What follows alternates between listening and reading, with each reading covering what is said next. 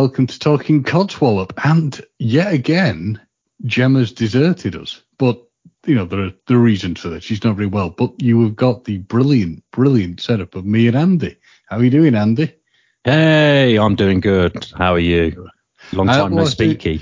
Very much long time no speak. I was doing really well until I couldn't get into Skype properly, but you seem to have dug me out that, that little uh, quagmire. But that maybe could be seen as being something that is Codswallop who we've got any. But how is, I know it's only Monday, but how is your week going so far, Andy? Oh, it's been a busy one. It really has, and it's only Monday. Oh God, why? What's happened? Uh, no, it was. Uh, I've my I've got a global program that I'm running, and it's just starting to sort of gather up pace. And um, it's just a real manic Monday. I I started work at eight o'clock, and it was back to back meetings, meetings, meetings till about half past five. That is not fun. So basically, it, you're surviving without sleep. Uh, but the most important question is, are you keeping your caffeine levels up? Oh yes, oh yes. My my last last coffee hit was at three thirty, and I was like, do I want to do this? Is this this wise? Am I going to Uh, pay for this at one a.m.? Yeah, I've got to be honest. I've noticed fairly recently. I mean, my sleep is never good, but I seem to have been having really kind of weird, disturbed sleeps and dreams and things. So God knows what's going on there. But it's uh, it is what it is. But I'm sorry you. Well, I'm glad you're having a productive Monday, but I'm sorry you're having a very difficult Monday in the case of keeping you so busy. Well, you know, the way I look at it, it, keep, it means I'm gainfully employed for a, another month or two. That's true, and it keeps you from doing anything that you shouldn't be doing. Well, actually, it was, it was keeping me from actually doing the work I needed to get done because it was one of those. You know, there are there are meetings you can go to where you don't actually need to be present. If you you know, if you know what I mean, you can just crack on with your work and just Yep, like yep. take in what's going on around you. Uh huh. Yeah. Mm-hmm. Mm-hmm. Yes, Dave. We'll get that done, Dave. No worries, Dave. You know, and then just crack on with your emails. But today was one where I had to be like super laser focused. You know, so it's like, oh, I'm not getting any work done today. So it's basically one of those days where everything you planned to get done, nah, forget it. Move it to another day and just move everything out one day. Which you could argue is generally how life seems to pan out an awful lot of the time. So you weren't having one of those fun meetings where you can kind of like sit back, relax, and attempt to not sleep through the meeting. Yeah, you know, go, oh, do you know? Let me just bang out this presentation that is due out tomorrow. Let me just use this 30 minutes now to do it. Mm. No, sadly not. And do you find that you're always put in a room that's a bit too hot for a meeting? Well, I'm lucky. I'm full time working from home. Uh, Gemma Ah, don't hate you're doing me. very well. Yeah, yeah. Although technically, I'm supposed to go into an office 50% of the time. Um, it's just very hard to motivate yourself when you know that the majority of your, your day you're on calls, and then you get self conscious because you're in an open plan office. You know, and Sandra doesn't want to hear about you being on a meeting, you know, and hearing the details of your meeting. So I just find it easier to go, ah, I'll work from home today. And then every day's a meeting day, you know. I mean, really, what you should be doing, Andy, is when I mentioned the fact that you're in a room that's too hot, to add to the experience, you should really be cranking the heating up as high as it'll possibly go, uh, and drinking a slightly tepid cup of coffee, just to add to, to give you the kind of real office experience. Without even using real milk, using powdered milk. So you just basically get little blobs of oh yes. of powder that didn't actually dissolve. And you've got to ensure that the coffee to go with the kind of office experience is kind of a really weak, crappy brand. Uh, probably one that you've never ever heard of. It doesn't really taste nice or give you any kind of real caffeine kick. Yeah, and it comes in a five gallon tin. a Costco special sort of thing, but it's not even the Costco brand that you know of. It's got some name like 197.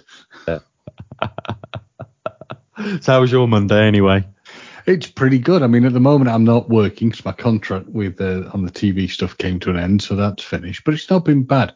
The only drawback has been the buggeration of trying to get into Skype, but you did kind of help me get through that. So I'll address how to deal with that in more detail at a later date to sort myself out. But it's not been too bad. Weather's been a bit iffy, uh, but you know that is what it is. I'm sure. How's the weather with you? Because all we're getting is like weird patches of constant rain. Then it'll clear up for a bit, and then it'll just rain again. Yeah, today's been very much sunshine and showers. Um, yesterday was a complete write-off, and Saturday, I, I'm led to believe it was nice, but I was 12 hours in VR, so I didn't quite see what happened. Ah. See, I I was reasonably lucky the weekend because I had a family friend over from Boston, mm-hmm. and the weather, apart from we went out to for a little bit to do stuff, was generally okay. We seemed to dodge the really, really bad parts, which absolutely chucking it down. But I kept myself going with lots of, you know, good strength coffee, had a look around at some of the nice sites and did things like that. So yeah, pretty good weekend. Today's only been a letdown on the fact that as soon as you try and venture out, it seems to decide to do a downpour. But it ain't going too bad. The rest of the week is reasonable. I'm happy. I'm happy. But yeah, you, you're in VR for 12 hours. Yeah, yeah. But just quickly, uh, just mm. on the job front, um, I don't know if you're aware, but the, there's a new TV and film studio that's opened up in the UK. Go on, tell me more. Uh, it's actually located in my neck of the woods. Ah, interesting. So they're building massive sound. It's basically, uh, I think it's an ex- extension of Pinewood Studios. So they basically moved down the M4. It's called, uh, nice. I think it's Shinfield Studios. I will have a look into that thing. So I think Netflix and Disney are signed up for long-term partners, um, or at least commitment to to do um, work there. So it Thank might you. be worth having a, a, little sneaky look around to see what positions they've got I available. Give that a gander. Yeah. Yeah, thank you. I'll definitely give that a gander. But yes, it's uh, so yeah, I, I'm currently a man of uh, rel- in a relaxed situation, but looking for work. So yes, but we can't have it all, can we? So it's not it's uh, it's not too bad. So I'm gonna I'm gonna move on, Andy, because it's the one that I mean it's gonna be strange because we don't have the enraged monster that is Angry Gemma. So both of us could be really calm and collected uh, on the question do you have any codswallop? Um, y- mm, not really, no, because I don't leave see? the house. Yeah, but you see, see that's the thing. We don't have massive codswallop because we're not like rage-filled monsters like Gemma. I know, and, and I've been so zen since I left the podcast. Mm. as, well, as long as you don't end up rageful after this recording. So, you know, I, I know there have been occasions where I've been raging, but they're more at myself. Yes. Or oh, yes. being tired or being hangry. Yes. Yeah, I can see that. Yeah, I'd say my only codswallop is the situation with trying to get myself into Skype. That was the only moment where I was getting really annoyed today because I couldn't for life me work it out. But I'm sure it's something I'll be able to overcome later on as things go on. And it is my own fault. I shouldn't have told the system to forget stuff. I did. That's it. There's probably a million people, including you, Andy, with IT knowledge who are going, no, you idiot. There's a simpler way of resolving the problem. Uh, well, the, the, thing is, it's a double-edged sword. If you save stuff, yeah, it gets hacked. Yeah. If you don't save stuff, you forget, and IT people call you stupid. So you know, basically, users can't win. You're damned if you do, damned if you don't. Yeah, yeah, I can see that. I tell you what, one thing I can raise as a codswallop, and I won't mention the specific, uh, the monetary provider, but I find it very strange that you can be lured into with promises of a brilliant return to open an account, and then find out that within the time frame they give you to pay money into it, they suddenly decide to pull the whole thing. And part of their ruling is that um, if it's pulled, you can't pay into it. So you've opened it, you have money that you want to put into it within a set period of time. They tell you have to do it. And when you go to do it, they say, oh, yes, sorry, we pulled the whole thing, even though you've already opened it. Seems a bit strange to me, but, you know. Seems like a certain banking institution needs to swell their subscriber numbers to get some funding mm-hmm. from somewhere. It is something of that nature, but you would think when they mention things like this is a loyalty product for people who are who have paid into us and been, been with us for a long time. They're saying, yeah, yeah, it's fine. Just get it within this period. You try and sort it out within that period and boom, it's gone anyway. So you can't do anything with it. But if that's the worst thing that happens to me, I don't have too much to complain about. Well, that's it. I mean, you know, a certain world's local bank um, did induce a mild amount of irritation upon me uh, the other week when one of their adverts uh, proudly said that they would pay a £200 bonus to any new customer. Mm-hmm. Oh, like, yes, to try and bring you in. Yes, yeah, yeah. Yeah, and I'm like, well, how about more reasonable fucking rates for your existing customers? Or how about giving exactly. me 200 quid to be putting up with your bullshit? Yeah, exactly. It's like, yeah, I've got to say, I mean, let's go. I can actually, yeah, I can do a bit of Gemma. Well, I'll channel Gemma and have a rageful moment. Uh, the, I've found adverts that are really annoying me at the moment. I think this is like a transition of my brain part into like old man mode for TV adverts because I don't know about you, but I'm finding the advert for Hertz really annoying. The one that keep it's probably because I see it on YouTube all the time. The one with uh, Tom Brady on. It's it, it, it's it's not cute or cool. It's just really annoying. Is that the one where he says "Love hurts"? Yeah, there's that one. That's the one that keep, yeah chat yeah. show thingy. So it's ripping off Tom Cruise with the old when he was doing the you know showing he was in love with Katie Holmes. Uh, that's the one that's really got me. I could handle the other ones. I know like if Walt was listening to us, uh, which I'm sure he will be, of course, he'd probably mm. shoot me down for knocking his, his god that is Tom Brady. But I do find that a really really annoying advert. yeah, ad- adverts have been doing, and the thing is, it's a sign of old age. It, it really yeah. is a sign of old age. You know, that there isn't an advert now that I enjoy. I remember a time when adverts used to make me laugh. Oh yeah, I'll just create a, a, a emotional response that wasn't I'm pissed off by it. Yeah, I have to hide all my re- remote controls into soft toys, so when I throw them at the TV, you know, no harm, no foul. Well, as long as you don't do an Elvis and shoot your TV screen out, you'll be okay. Well, it was a good thing that we live in a civilized country where, you know, normal Allegedly. people don't carry guns. Just knives. We're a civilized country. yeah. We're less shooty, more stabby. Yeah. Anything on TV that's got your goat up, sort of thing, that's annoyed you? I've given you the Hertz advert that winds me up. Yeah, actually, that doesn't come to mind now, but every time I see it, I'm like, I really must say something about this. And now you've forgotten. And now so I'll, put I, the, I'll, put you on the spot. you have, yeah. I'm like having a complete brain brain freeze. Uh, but the, the thing is, I I do watch a lot of Discovery mm. Channel apps. So I I don't necessarily watch the Discovery Channel, but I use the mm. app. Um, and of course, their adverts double up. Mm-hmm. So like those Hertz ones, I've seen a minute and a half of the same fucking advert. Yeah. You know, it's things like that. And, and in the end, you just become so numb to it. It's it's untrue. Well, it's um, like it, you. I mean, you are right, and the problem is it's because YouTube has now been turned to this giant advert thing to keep it monetized that it's just you can't even move a video forward without jumping to an advert, and invariably it's like the Hertz one, or I mean, the one that used to really get me was the uh, the, the advert that was on a bit ago. I think it was for well, we'll just say it was for a famous um, you know building society that would go on and on about the cost of milk Mm. And it, yeah, that was really doing my head in. I because they just kept popping up and reappearing all the time. Yeah, no, thank you, not good. Just very, very annoying. Have you seen the YouTube adverts that are aimed at men and always have the phrase tactical in there? No, I no, haven't. So uh, go on, there's tactical, ta- you say? Yeah, there's a tactical fleece for men. I do know that one actually, yeah. and then the, I've even seen a tactical dog harness. Or was that on Amazon? I think that one's on Amazon. I'm like, yeah, yeah, because there's a there is a real need for tactical dog suits in the UK. You know, your your average Clive in his Alsatian, yeah, they need a tactical suit. Well, the saddest ones are like the adverts that, that are clear for products that don't exist, you know, that or don't do what they're supposed to do.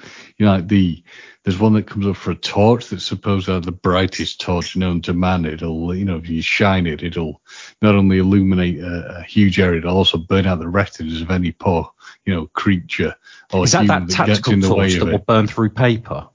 Uh, I've seen those adverts for that one, but uh, this is another one that's like oh, this amazing flashlight. But the thing is, none of this stuff will work. You'll either get everything hacked when you try and buy it, or if you finally do buy it and it's safe to buy it, it'll turn out to be some like one pound like torch for your, uh, you know, you'd hang on your keychain. Man, no, it's I, I've I've actually started to watch less TV now. Hmm. Uh, although I am watching more YouTube um, mm-hmm. content, and you're right on the adverts I was going to watch um, Ollie, who's who's the sim racer that I'm doing this uh, event um, with. Mm-hmm. He was doing a 20, I think it was a 24 hour event, or maybe it was a six hour event. And I kid you not, every five minutes or so, there seemed to be an advert. Some you could skip, and then some you Mhm. couldn't. And I thought, I can't sit through. The, I, th- it was. It must have been the Nurburgring because I Mhm. worked out the the frequency of adverts.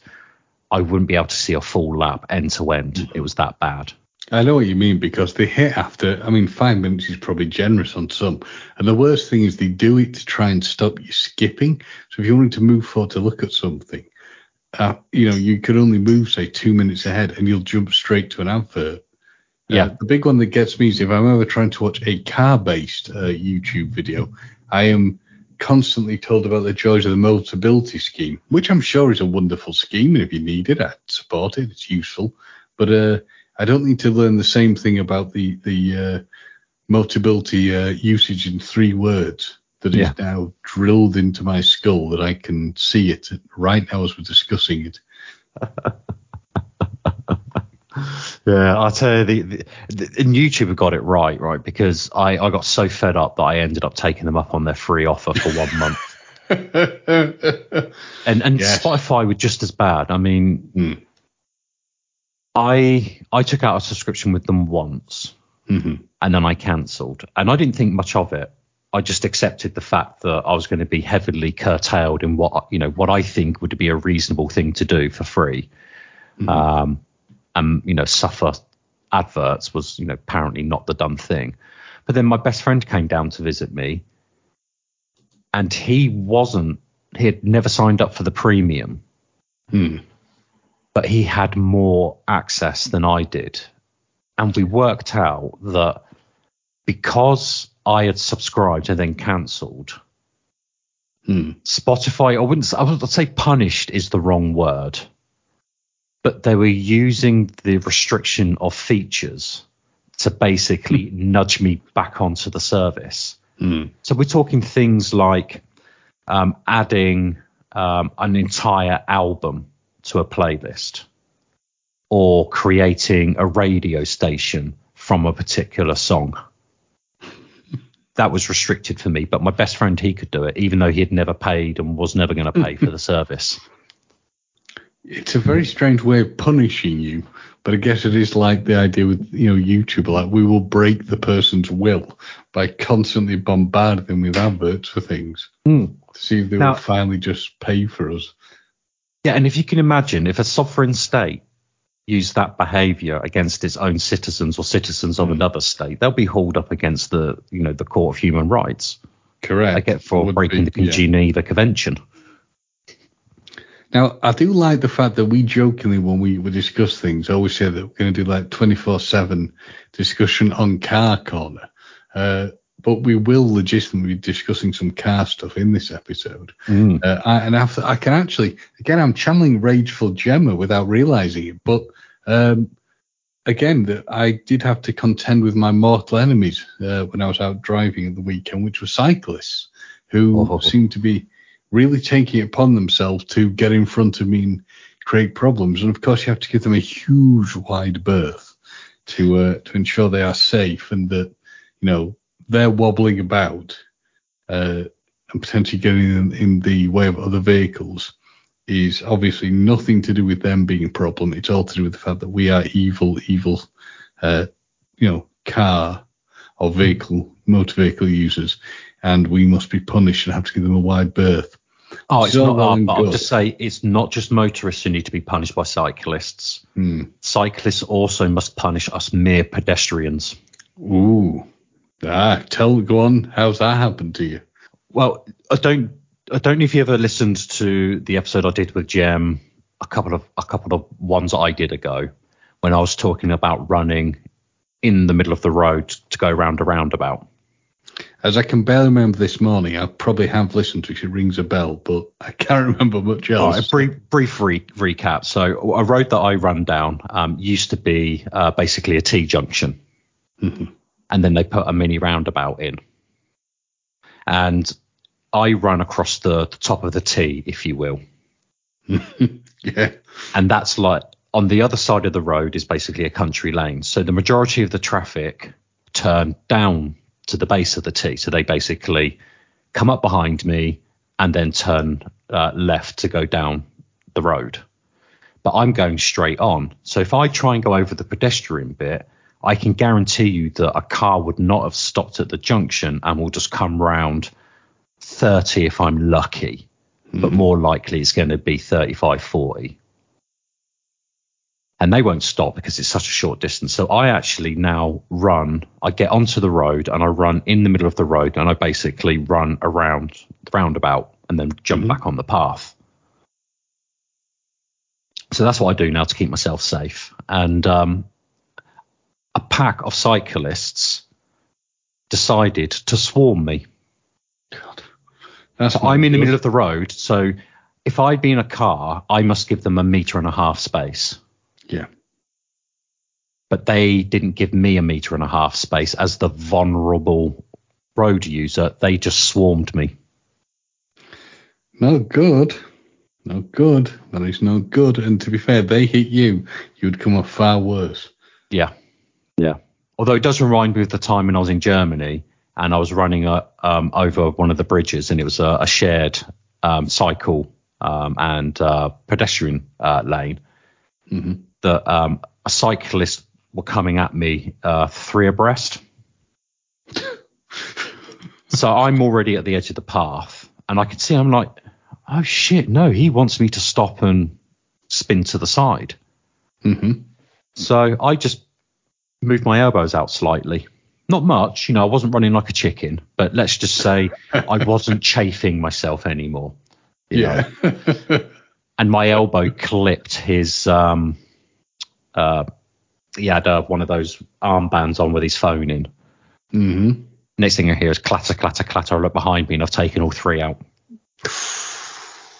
Not that I would condone that, but you know that's uh, that may or may not be a something that's created a grin on my face, but I couldn't possibly comment. All I can say is karma's a bitch. Yeah, I'll just say leave that to your imagination, salty tadpoles. Whether I'm yeah. relishing uh, hearing this piece of of news. So, what was your encounter with the the uh, lycra clad bastards from hell? Well, it's more the fact that for pretty much the entire journey of going to and from a place, I was just finding packs of them, creating huge problems for just traffic in general because everything grinds to a halt. Mm. And the mm. problem is, around here, you are on incredibly narrow roads. Yeah. So you will have, my, I mean, I've seen it far worse than this, but it was annoying because you would have cars upon cars upon cars, slowing down, creating a queue. Everyone's trying to get around them. But then it gets even better because not only do you have them on that side, you have cyclists on the other side.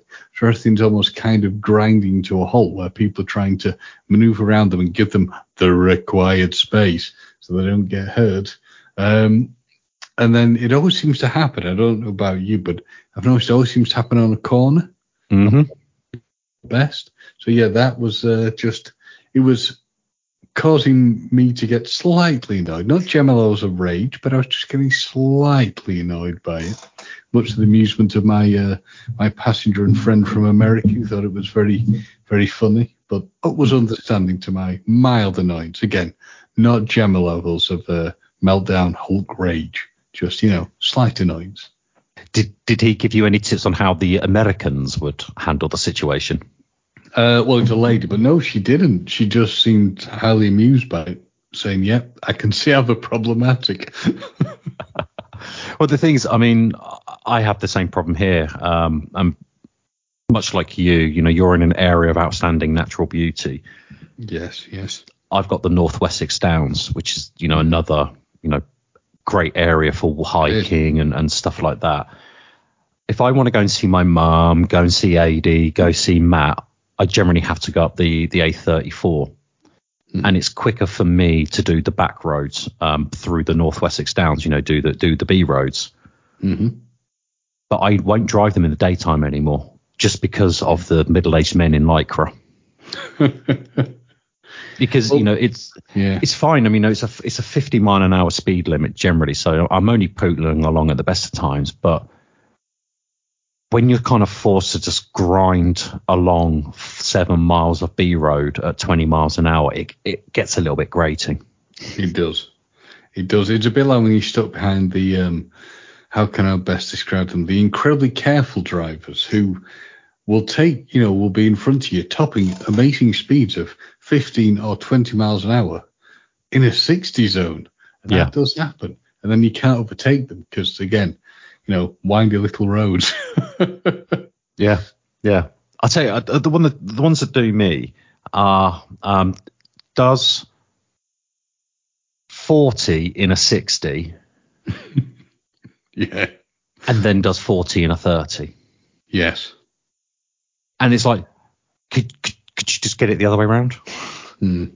You know, Although, do the, although go under the speed limit in the 30. I've got no problems with, you know, because of kids and stuff like that. But perhaps do more than the speed limit outside of that, so I can at least just carry on my journey. oh, my personal favorite, breaking every corner. Uh, and then when you know when they get on the straight, they might accelerate a bit more, but never to the proper speed. But then just brake again when they come to corners. A lot of it, I suspect, is. I mean, when I've seen this, uh, at its worst, is people who are obviously terrified drivers who are out on country lanes and panicking and just not being sure what to do. And I get it, blank corners not fun. I had a guy who bizarrely honked at me. Uh, although he encroached onto my side of the road coming around the corner too fast. So what do I know? That's it. You know, it's a racetrack. It's, Yeah. We're going the wrong way.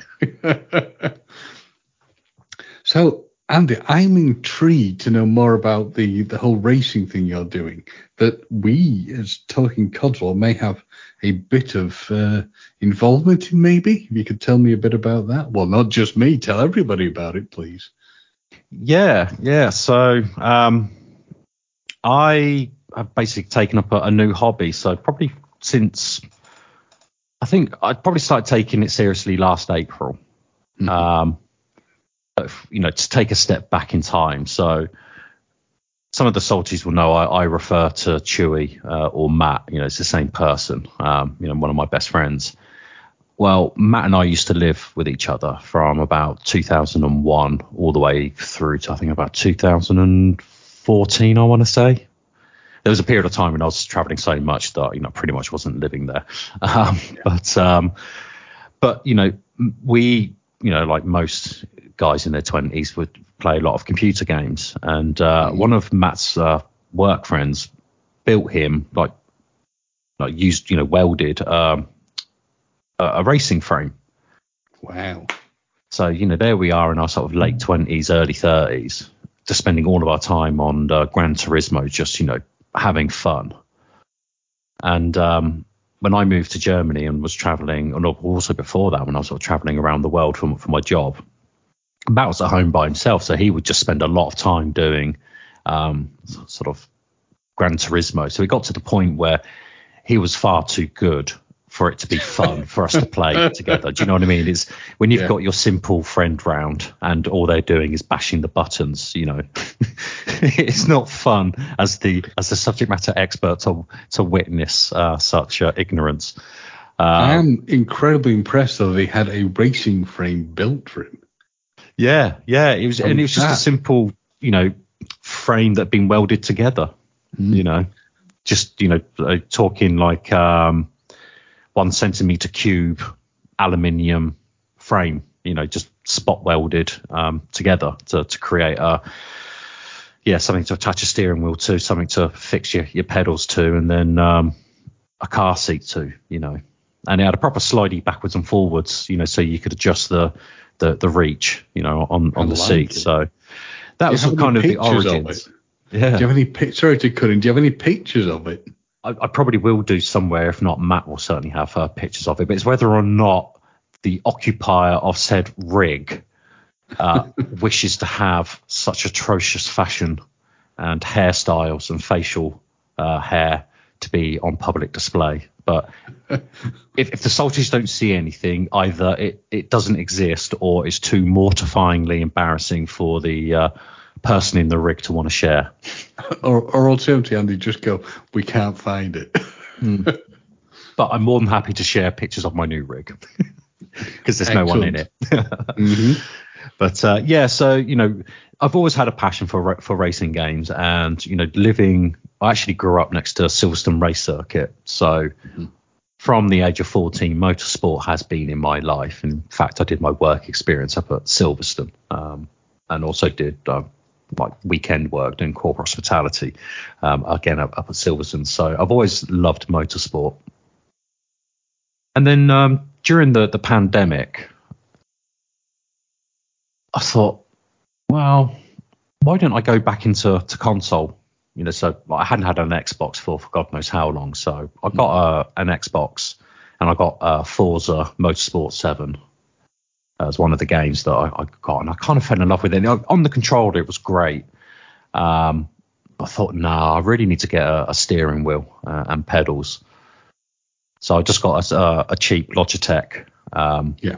set and um, a, a racing stand for the sofa. Basically, it's a it's a frame you just attach. Again, you attach the pedals to and the steering wheel to, and you've got a nice little metal frame, and then you just sit on a chair, you know, and you you whiz around. Sounds good. Yeah, that yeah, that was quite good. But then you know, because I was perched on the sofa, I didn't really. I, you know, when you've been when you work over a laptop, you find yourself gradually getting closer and closer to the laptop. You know, your shoulders come forward, your Yeah, elbows. Definitely. You know, so and then you get that really tight shoulder, and it's Yeah. really painful. So that started to happen. And what I found I was doing is that I was so en- engrossed that I was I was gripping the wheel and just pulling myself towards the wheel. Um, so I thought, oh, I, you know, I, I better get a seat for this. hmm So I got back onto the website where I got the A-frame from, and I bought because I bought I was I was smart. I didn't go all in in case I didn't like it. Good thinking, yeah, because it's one of the worst thing. Well, it's a bit like either having too much or too little of something, but the problem is that when it comes to a big monetary purchase or monetary purchase, you don't want to find yourself in the position where you bought something and don't like it, maybe only use it once, and it's it's gathering dust. You know, like most people do with exercise bags and things Yeah. like that. Yeah, and and you go and you go for the absolutely nuts nuts one that also Oh, yes. makes you a coffee and and does some toast for you as well, you know. So um, yeah, so you know, you know, thinking ahead, you know, uh, and also this was in the middle of me decorating the house, so this is me still living and working in my spare room and off, which is now my spare room and office. In fact, where I'm talking to you all from now. Um, so I was very tight on space. So I, you know, I had to be very much collapsible when when Matt or AD came down. Um, so I getting towards the end of the housing uh, project. So the gods aligned. So I, I got the bolt on because it was modular. So I got the seat, and that was fine. You know, doing really well. And then I went to see Matt, and then Matt had what's known as a direct drive wheel and and a load cell um, pedal, and that's basically a very heavy brake pedal, something very close to what you um, have um, in in a road car or uh, sorry in a race car. Um, Yeah. So you you really have to put a lot of pressure on it. Um, it's not like fly by wire, no real feeling like you get in, in the Logitech. So you can be a bit more precise um, on your on your braking, which you know can shave half a second, seconds uh, off your lap time. And then with the steering wheel, it's got what's known as force feedback. Uh, so again, it's mimicking what you would feel in a car.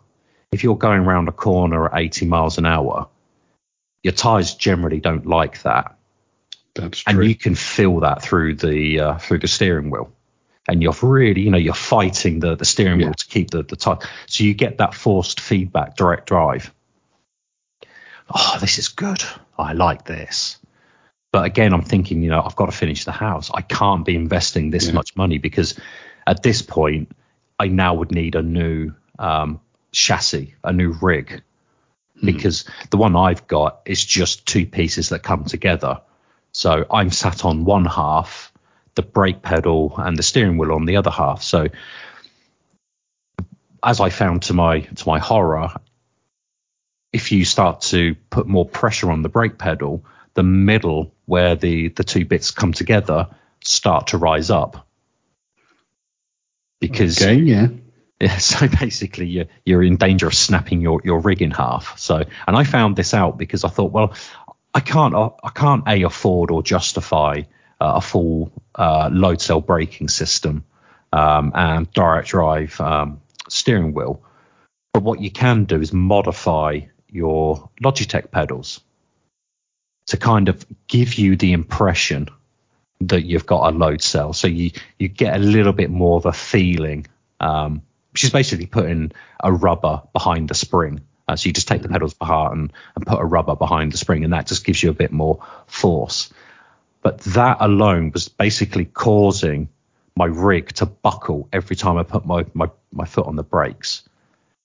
And bearing in mind, of... there's like normally 15 to 20 corners on a circuit, and you're doing yeah. you know 25 minutes of racing. when you were talking about the price of things, I'm interested to, to kind of know. So, for the basic kind of outlay, what kind of figures would you be talking about? What what kind of progressive, you know, as you said, you're going further and further up the the food chain, so to speak, for buying yeah. these things. What would your basic outlay be for anyone who wants to replicate this? And what would you kind of like? What are your stupid figures of spending? Yeah. So if I just give everyone a moment just to to sit down and make sure there's nothing around them that is fragile, I shall begin. So just for the Logitech pedals and steering wheel that I got, you're probably looking about 150 pounds. Right. So reasonable, yeah. Yeah, and for that you you don't even need to go for the sofa stand that I got. You can simply clamp the steering wheel to your desk. The uh, pedals have got a um, carpet grip, you know, so you can just you know you can grip onto the carpet. Generally, you, you just need to stop your chair from being pushed back. So it's really good if you've got one of those fixed office chairs that don't have wheels. Um, you're good. Otherwise, just find a way of, of you know stopping your chair moving backwards because you know I'm, I'm, sure you you know you can imagine if you if you're pressing on something, if the thing doesn't move in front of you, you're basically pushing yourself backwards. Yes, you know, no, absolutely. So, so you know that that that's for your basic. You know, not not including the hardware. You know, the, the console or PC, what have you. Um, so then to look at then the, the, the sofa stand, if you will, the wheel stand, again you're looking about another 150 quid. Mm-hmm. So if you want to move away from your desk to your TV and sofa, you're now looking at a 300 pound investment. So again, that's not you're not talking like truly horrendous levels, thankfully. No, no there, there are pros and cons, but you know, it, it's really you know, if if you don't have the space, mm. if you're not sure how much time you're going to be doing racing, you know, if you're just an occasional weekend warrior, that'll probably do. But if you start to use it more, then you think, well, maybe you know, actually, I've got the space. Why don't I get the the seat? So you're now looking at probably another 300 pounds. So you're now looking at 600 pounds. So it's starting to mount up, yeah. Yeah. And then you start hearing about companies like Fanatec and Asetek and Simucube, and you've been watching a few YouTube videos. yeah. And then you start watching the uh, the you know the the product reviews, and you look and you're looking at your Logitech and go, yeah, yeah, yeah, you, you do the job, but you can't give me the two seconds I need a lap. Mm. you, you know. so now you start talking about the serious money. Okay, now I'm intrigued. So what is yeah. the uh, what are we talking here? So just for entry level wheel uh, wheelbase and pedals, I think the it's come down in price to about 250, but they were about 400 pounds, and that gives you five newton meters of torque of force feedback, which you know is is is not light, you know, um, but it's very much your you know low end. It's I don't know how to compare it to a car, but it's you know it's it's it's still quite tight. It's still quite heavy in terms of the, the amount of force fact, but it's not up there uh, you know, you're looking more 10, 11 newton meters of torque. to be kind of looking at a bit more realistic feeling from going fast in, in a in a in a sports car. You know, um, you can go all the way up to 25 newton meters of torque, which I've done. Um, and you know that will give you more formula level feedback for those who are strong enough to to deal with it. Um, mm-hmm. But more on that later. So again, we're talking about your entry level, yeah. So mm-hmm. so you, let's let's put aside the 600 pounds we've already spent. That's now spent, and now we need to upgrade. So just to get entry level wheelbase uh, pedals, you're looking about say let's say 200 quid, but you need a new rig to go with that. Yeah, so everything's starting to mount up. Yeah, yeah. It's a bit like when I people do this with stereo system components. Yeah, yeah. So again, a basic entry level rig, aluminium profile. So it's basically squeezed aluminium into a, a standard shape. Um, you know, it's very modular in its design. You're probably looking about say 300, 500 pounds. So, you know, what do we say? 200. So you're already now 500 pounds minimum in on your new rig. But that rig is pretty much fixed. You can get casters for it. But this thing, I'm not joking, it's it's six foot long, so 180 centimeters long minimum, and it's 59, let's say 60, so two feet wide, and then it's probably yeah. about 80 centimeters high at the steering column. So this is not the sort of thing that you you stick behind a sofa when mum and dad come to visit, yeah. or you've got polite company. This is you. You've now got a dedicated area hmm. for this. Um, now you know we haven't really talked about the monitors and the technology. no, side go of things. tell me. We've, tell we've left me. that to one side, but let's just imagine right now right, you've just been running off of a single screen, maybe just a TV or a computer monitor in your uh, in your office, mm-hmm. and you've already had a PC, you already had the Xbox. That's fine.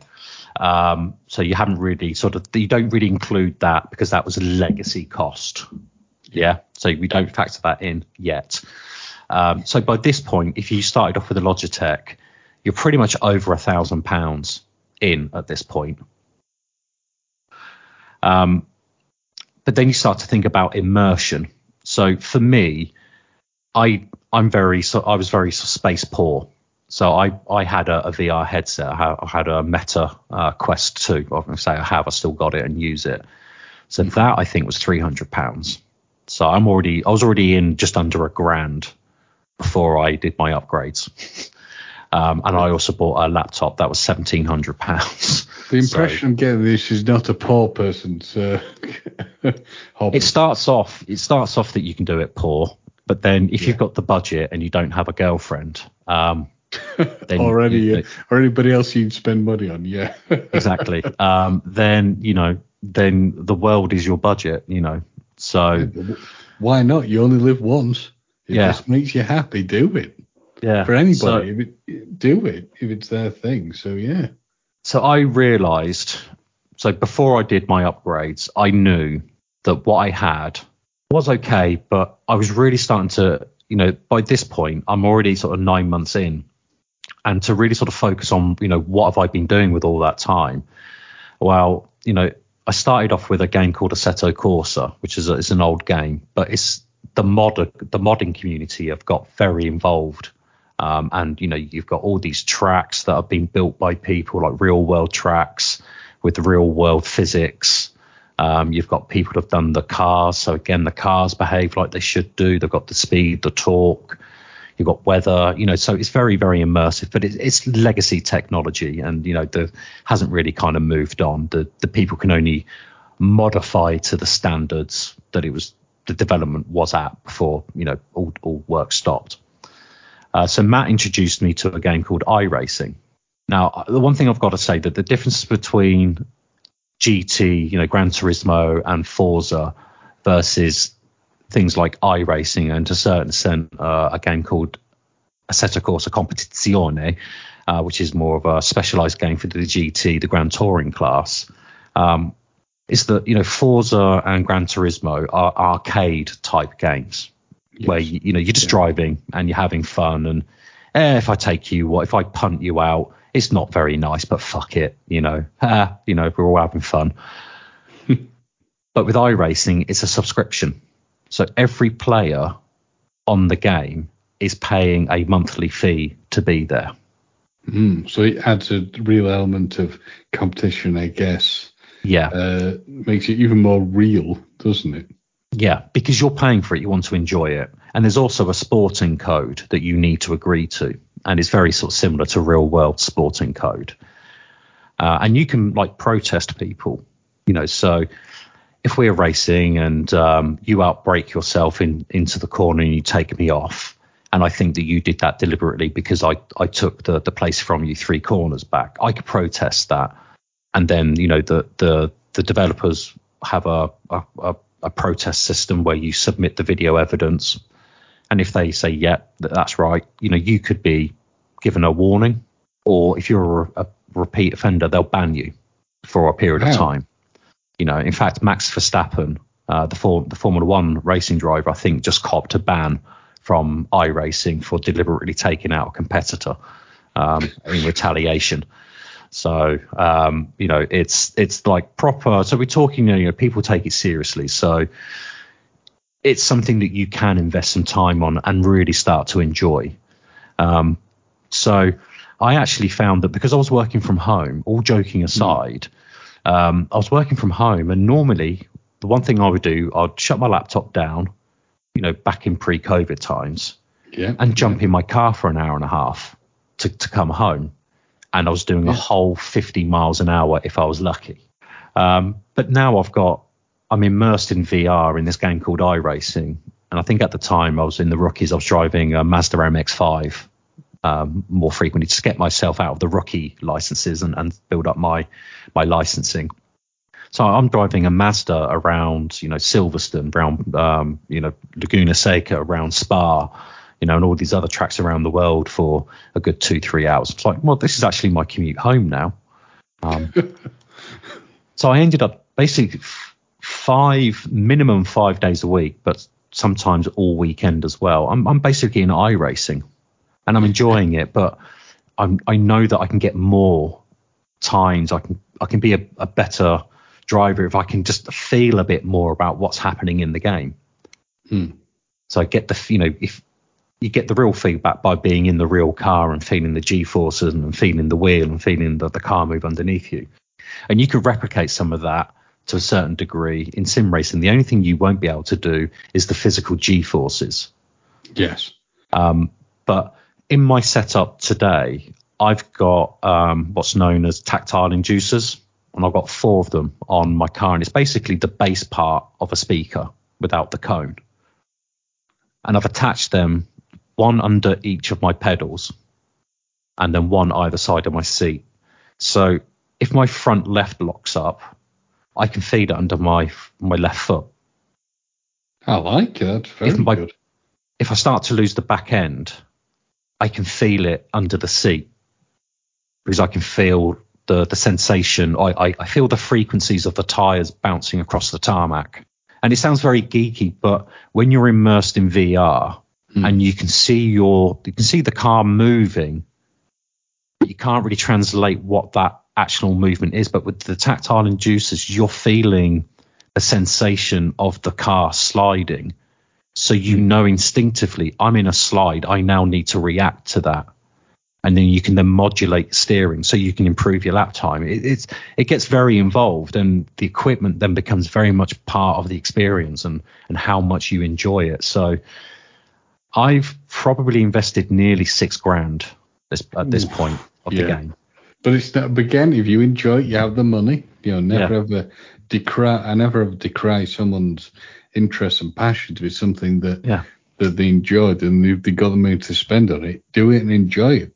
And the thing is, I don't drive. Was, That's yeah. the thing. Oh, I do drive. I've got a license, but I don't need to go anywhere. So that six grand investment is no more than a reasonably priced used car.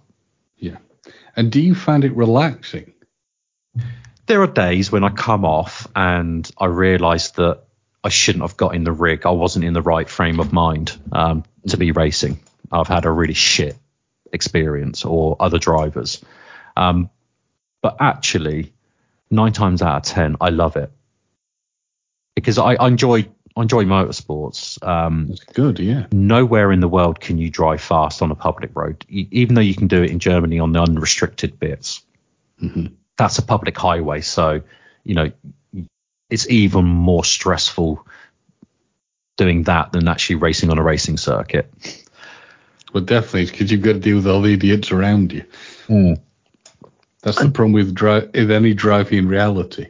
Yeah, in the real and you know you've got to bear in mind that you know iRacing is full of humans, and you know the the one thing that drives most people up the up the wall when sim racing, the, the probably the number one codswallop would be somebody getting onto the chat, either voice or text, going blue flags, blue flags, because in in motorsports, blue flags in Formula One means let the faster car through in the majority of the other formulas, it's basically be aware there's a fast car coming and you're probably going to be lapped. Take care. You know, and it basically means be predictable and stay on your racing line. So let the fast car overtake you. But there are some sections of the world, and it seems to be a very common section of the world, um, who seem to think it's everything applies to the Formula One standards. So there are certain accents that send a shiver down your spine when you hear them over voice chat. And can I ask what, what accent it is? Oh, I couldn't possibly say, um, but it has a certain Latin element to it. We shall leave it at that. So uh, blue flags, blue flags. Um, yes, it, it's horrible. Or the other one is, can you let me through? I'm faster than you. Yeah, I know. I could see you getting very, very close to me over the last six laps, but you need to overtake me. I'm not getting off the racing line. Fuck you. And know, what would you position? what would you say, Andy, is the best uh, part of this and the worst part of this? the best part is not necessarily winning. It's setting one of those laps that you're then chasing to better. Mhm. And it's the joy of improving your lap time. So I I'm not very good. I'm average. And in most of my races, the winner is probably three seconds quicker than me Right. that's over a per lap. So that for every five kilometers, they're three seconds further down the fucking road than I am. And you know, when I'm doing like this race I'm doing next weekend that we'll talk about in a minute, over the average lap, I'm about 20 seconds slower. You know, this is an, an eight eight minute eight eight minute five fast lap for me. It's more like eight minutes 25 um, lap times. So you know it it can be soul destroying up against other people but if you realize that the only person you ever race in a race is really yourself It's a, and that's a life lesson. That is a Yeah. life lesson there. yeah it really is it's like everyone around you is running their own race you just run your own you know yeah the, the most enjoyable thing is is is beating your personal best lap times and obviously the, the the sweetener is obviously winning a race um the worst experiences is either because you have this thing in the game. So there there are two scores that really make this set this game apart. You've got uh, a thing called a safety rating which dictates your license class. So you only have rookies then D to A class. And you get a safety rating by basically you know not getting going off track. So if you go off track that's an incident point. If you spin that's two incident points for losing control um, if you hit another driver you both get four incident points you know even if you weren't at fault. Um, and in a game on average you're allowed 17 points before you get disqualified. So you're allowed 17 incident points on the on the Yeah. 17th one bang you're you're out the game That's even that's even more generous than the points in the real world on driving. yeah exactly um, but obviously for every incident point that will impact your safety rating Mm-hmm. So to kind of balance it out, they have this really weird formula that I don't understand, but basically it's, it's to, something to do with the number of clean corners per minute. The more of them you have, the better your safety rating. Right. But every incident point then kind of resets the clock. So then, you know, so if you did uh, 100 corners and then you had an off track, it would think it would like reset you back to 80 clean corners. So you've now lost 20 clean corners. I don't understand it. It's really, really odd. But every time you get an instant point, you go, fuck me, my safety rating. You know, but let's keep it clean. I've got to get clean corners, got to get clean corners.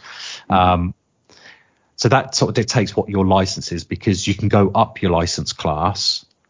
But if you have too many incidents, you start to lose your safety rating and then you start going down the license class.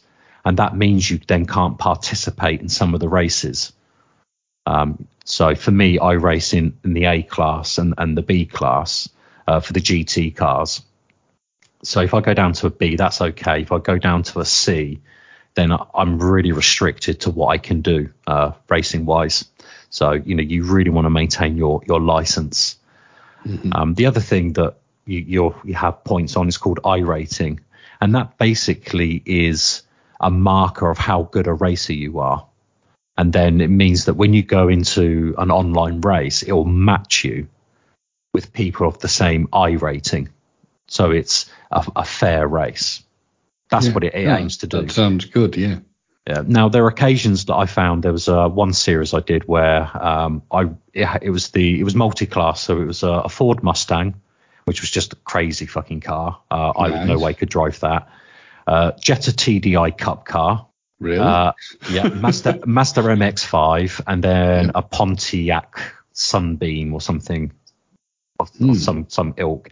So being a, v, a VW uh, man and having driven uh, a TDI Jetta, uh, not this Jetta because it was the the one where they exchanged the UK version to a Jetta, it was that model, um, but yeah. I had the original Bora. Uh, so yeah, I, I did the, the Jetta TDI Jetta Cup, but that was such a niche car that the only other people driving it had what's known as an I rating of over 2000. And to put it into context, I was a rookie just coming out with just under a thousand. Uh, I, so it just shows yeah. that these guys are, are really quick people and are, are winners. And here I am, Mr. Novice, running at the back. um, and that was hitting my I racing because to get I rating points, you need to finish in the top half of the race of your class. So when there's four of you in your class, you need to be in the top two. But I was always last, so I kept losing I rating, um, which meant that I was going backwards in terms of skill. So if I then moved to do the, uh, let's say like the Mazda MX-5 Cup, hmm. it would put me in with all the um, paddling pool people who have the armbands, um, whereas I'm in the big pool. So I was absolutely pissing on them winning those races. So I was yo-yoing up and down, up and down.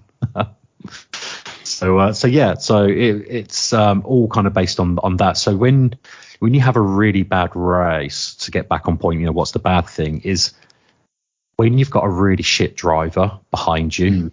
or in front of you and you have an accident because you know if they you know they they've spun off, not held their brakes, and come crashing back into you, or they're so desperate to get the move done on the first corner of the first lap that they send it T-bone you, and you now sat in the pits for 20 minutes of a 30 minute race. You know, days like that, you're like, oh, for fuck's sake. you know, mm. it's another hour now before I can do another another race. You know, thanks. you know.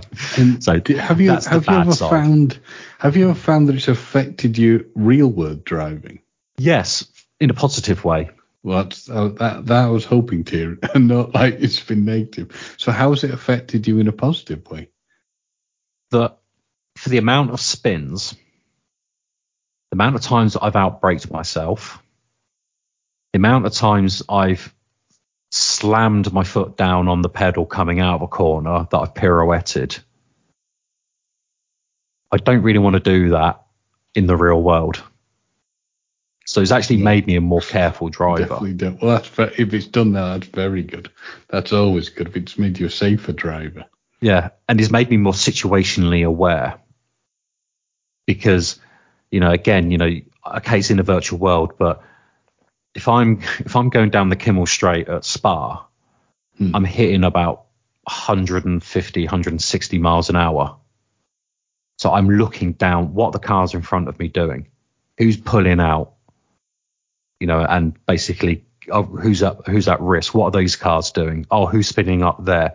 Do I need to get on the on the brakes earlier? So I find myself driving now, not thinking about racing, but just looking for more hazards, you know, because you're taught to do that anyway. But I think you, you I think you do a cursory hazard check as you're driving. More probably around junctions more than anything else. But after doing sim racing, I'm more scanning a lot more than I used to. I feel I am anyway. But the other thing as well is it's made me realise, and not just with the sim racing, but also, have you ever seen those caught on dash cam? Oh, many times, yes. We see some truly uh, awe-inspiring things happen. Yeah, and there, but for the grace of God, go I moments. Oh, yeah. It's things like that have just made me realise that you've just got to be safe on the road. You know, stick to the Very speed true. limits, spit, drive to the conditions of the road, Yeah. to the to the level of traffic. You're right, because on some of the dash cam stuff, dear God, it's terrifying. Truly, truly terrifying. You think, how on earth have these people got licenses? Or in some cases, I'm not sure they even have licenses. Yeah. And how many when you've looked gone, how did no one die? You know, when Yeah. you've been when they've been stopped at a red light and the SUV comes rolling towards them and straight into the windscreen. Mm. You know. It's terrifying. You mentioned earlier, but you you know you just kind of like you didn't go into detail about the thing of uh there's like some kind of it's like a sponsorship thing you've got using talking Codswallop, as I understand. Yes. How So does this um, come about, Andy? Because I've never ever heard of this being done. My knowledge of the, I mean, 'cause you showed me a bit of the video stuff uh, for the for the the VR driving stuff that looked really cool, and I really liked it. But it's all very much a new uh, thing to me. So I don't know about a sponsorship thing, which I would never even thought was possible. So tell us how this has happened. Yeah, so um, obviously, as as mentioned, iRacing is motorsport. So with any good racing car has a good livery, has sponsors, That's true. Yeah. um, and you know you can you know deck your car out. There's a program called Trading Paint, so people, skilled people, will pull together real world liveries of real race cars. Um, some just make up random shit, uh, and you know it looks really good. Um, and you know I'm part of this podcast, albeit very part time, you know, almost um, like non existent part time. But You're always I'd welcome back, though. We love you. So exactly, it's more, you know, now with my sim racing, I'm very time poor in between work and stuff. um, but, uh, you know, I don't have a social media footprint. I've, yes, I've still got Facebook, I've still got Instagram, but I don't, I don't use them. I, you know, I use Facebook more just so my family know how to get hold of me. Um, you know you're still alive. Yeah. exactly. Even though I don't post on anything, that the fact that you know if they need me, they can find me somehow. Um, so you know, when it comes to promoting the podcast, uh, it's nothing I can really do. Um, you know, because I don't use social media and I don't really want to go back to social media. For me, it, it's I don't have a good relationship with it. But what I can do is um, drive around with a bloody fish on a microphone. um, you know, driving around the tracks of the world where, you know, so when I do a weekday race, there's probably a maximum of, or somewhere between 30, but a maximum of 50 other drivers in that session with me. Now, depending on the class, at least 99% of them are going to pass me, probably Right. multiple times in, in some cases. Um, but otherwise, I'm in an open practice lobby practicing where it's up to like 60 people, you know, and you're just doing laps and, you know, people will have the, you've you obviously because you want to see the replays, you've got different camera angles. Um, so some people just stick it on the TV camera and it will just pan around almost like a, a real world um, footage. So again, people can see the side of the car, they can see the front of the car, they can see the back of the car. So I've got it all decked out in the Talking Codswallop uh, logo uh, with all the social media handles. So you know, there's no guarantee there's going to get eyeballs. Um, but you know, there's always going to be people looking at my car for the right or the wrong reasons. Wrong because they're nose deep up my ass and we're both going off into a gravel trap, um, or they're so awe inspired with how I managed to catch something before we're going into a gravel trap that they're going to have a look on the replay, you know, and, and I'll get a nice side profile of the car. Or like my favorite, uh, a lot of people got good feedback on is the the BMWs is because it's got mm. the kidney grills. Mm-hmm. Um, the guy who did the livery uh, basically thought, wouldn't that look good with the lips around the grill? So you've got this huge mouth of a cod coming up behind you, or in your rearview mirrors as you're pulling away from me. You know, um, I've had some good feedback. Uh, you know, people love it; they find it funny. Um, so you know, it's it's my little way of promoting um, the podcast. So yeah, so you, are sponsoring me, um, although I didn't charge you any sponsorship money. Um, this is this is my gift to you and the Salties. So, well, it's very cool. It's very cool. Uh, if now for someone who's not involved with this, if anyone who's external wants to of see the race, the race that they're doing, is there any way of doing that so they can see the, the replay stuff? Um, so I will be streaming myself. Um, from my VR headset. The guy, Basic Ollie, uh, whose event it is, I'm sure he'll be doing a more professional stream, and you can see what it's like to be at the front of the pack. And if you watch for as long as you can, at some point, Ollie will be passing me on multiple occasions throughout the 24 hours. Because um, for context, he can do a full lap of the 24 hour Nordschleife circuit in around eight minutes and five seconds. Um, on the 12 hour practice I did over the weekend, the best I got was two, uh, 8 minutes 27. Uh, so yeah, oh no, eight minutes twenty one. No, I did I did get an eight minutes twenty one. Don't, you don't sell yourself short. Yeah. So um, so yeah, I'll be uh, doing it on YouTube, and we're doing it all for for charity. So th- what the event is, it's sixty morons, nerds, uh, drivers, uh, who are doing a solo race around one of the world's most famous racing circuits. It's 25 kilometers long for one lap, and it's known as the Green Hell. Um, it used to be a Formula One circuit, but was, there were so many deaths on it, it, they basically shut it off, and it's now effectively a, a public road um, that you can drive very, very fast on for a lot of money. Um, it's got a little touristy thing, but we'll be doing the full Grand Prix circuit and then where you would normally then cut back to start the lap again on the Grand Prix circuit, you basically turn left and then go onto the Nordschleife, uh, which is the old race circuit. And then you go all the way around and then back onto the Grand Prix circuit. And we're doing that for 24 hours um, by yourself. So there's no team event on this. There's no swapping drivers. Um, and it's basically wow. run for as long as you can. So wow. for, from a health and safety perspective, um, so we'll be doing a pit stop probably every 50 to 60 minutes. So every pit stop, you've got to take a five minute break minimum mm-hmm. before you can get back out on, on the track. So you've got a, at least a five minute break. And then every six hours, so uh, but that's only after the third hour. So after up to hour nine, you've got to take a 30 minute break and then you, you can take you've got to take another one after six hours, and then after six hours. Um, so you know you've got plenty of breaks. But the good thing about this game is it is fairly realistic. So once you've buried your nose into a, a barrier, you need to be towed back to the garage for repairs. And depending where you are on the circuit, um, it can be anywhere from eight minutes to like a minute towing back to the mm. garage, and then you've got a repair time and the worst I've ever had is uh, 45 minutes of repairs.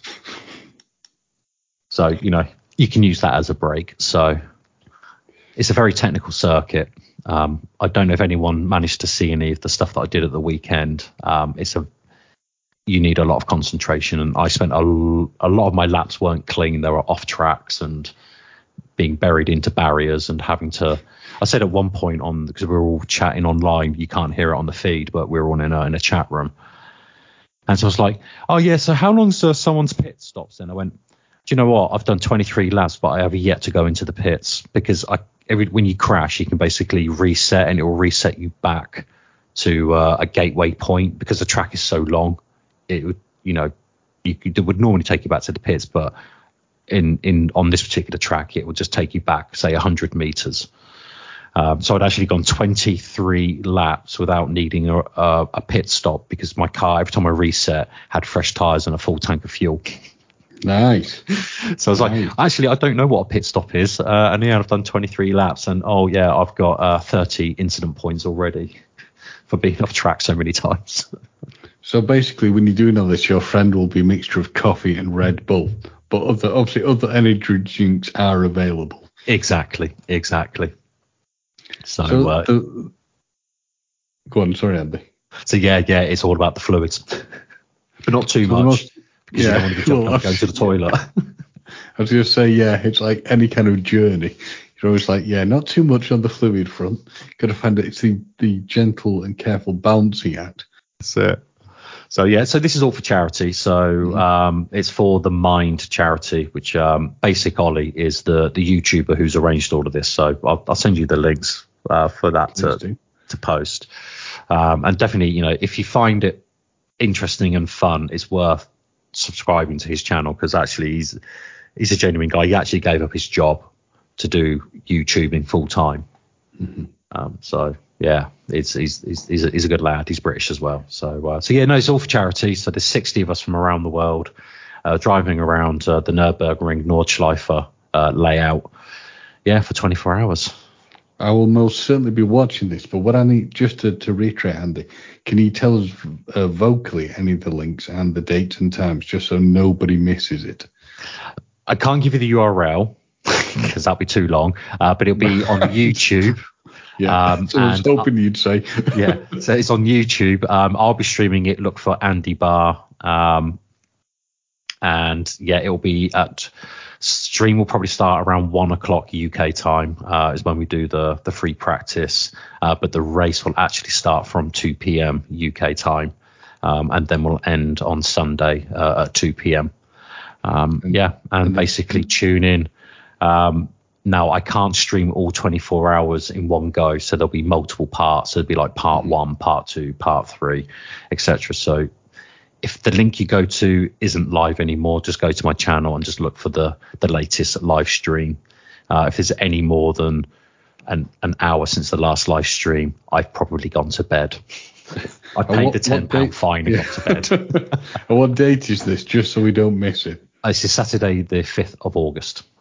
Excellent. It well, it's I have loved learning about this. It's been very interesting to learn how it, how you've got involved in it, and the the costs involved because when you give the kind of final figure of what it can become, you are right. It's it's almost a car, but it's yeah. a hell of a lot cheaper than a car in the long run. Because can I just tell you the, the last the most expensive piece? Go on. Right. I'm intrigued. So this is the ultimate. I I can I can never justify it. Um, but you can get actuators that give you, I think it's four dimensions of movement. So you get pitch, pitch roll. Basically, it can go down on the corners and up at the corners at the same time. So, you know, you put your foot on the brakes, the nose goes down and the arse goes up. You put your foot on the accelerator, the arse goes down and the nose goes up. Cheap at £10,000. yeah. So imagine if I got that. I'm pushing near a second-hand um, fruity car. Yeah. No, I'd say I'd say I'd say go for it if you really want it. Yeah, but the thing is, um, the other thing I didn't mention is I am not running the setup I want to because I don't have the space for triple monitors where you would see right. the left hand side when you know, the left door window and one monitor, mm. the windscreen on the middle and on the right and, and the right door on the right. So you basically get the cockpit view.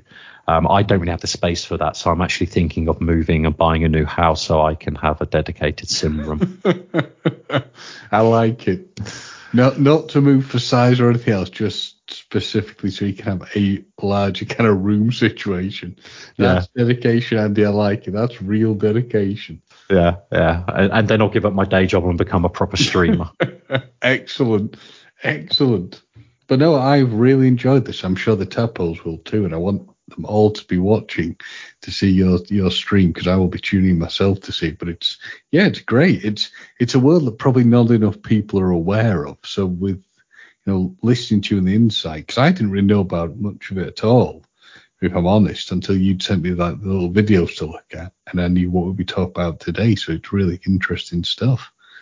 Yeah, honestly, it's a rabbit hole. And you know, there are people who watch not just Ollie's stream, but you, Jimmy Broadbent and all the other sort of sim racers. There are people who watch that stream who don't sim race, but mm. they just I enjoy yeah. the, the the watching other people do it. You know. So uh, yeah, and there are some people out there who've got some really crazy setups. You know that it when you're looking at the stream, you're like, is this real world racing or is this virtual? Because they've got such powerful computers that it's wow. almost real. Now that is impressive. That is very impressive. One day, aim for it, Andy. You know, go for the brass ring, as they say. That'll be your future. Where it's so close to, well, that probably will be the future anyway, with the way technology is moving, that it becomes so realistic. yeah, and all, all I need is just uh, six numbers and a bonus ball. Yep, yep. Or alternatively, just a really, really nice salty tadpole who's very, very rich, who will, uh, you know, send you a check. Yeah, yeah. That would be nice. I'd get my own little sugar sugar salty. Yeah. well, yeah, definitely. We'll me and you both. so I on would say, bombshell. yeah, on that bombshell, uh, we've probably been talking of Codswallop. uh, I've been James. And I've I've been a sugar salty wannabe. Excellent. Have a good one, everyone. Thank you. Thanks, everyone, and hopefully I'll, I'll see you. Well, I won't see your chats, but hopefully you'll you'll come and say hi, even though I can't answer you. But yeah, come and say hi on Saturday or Sunday. Bye bye.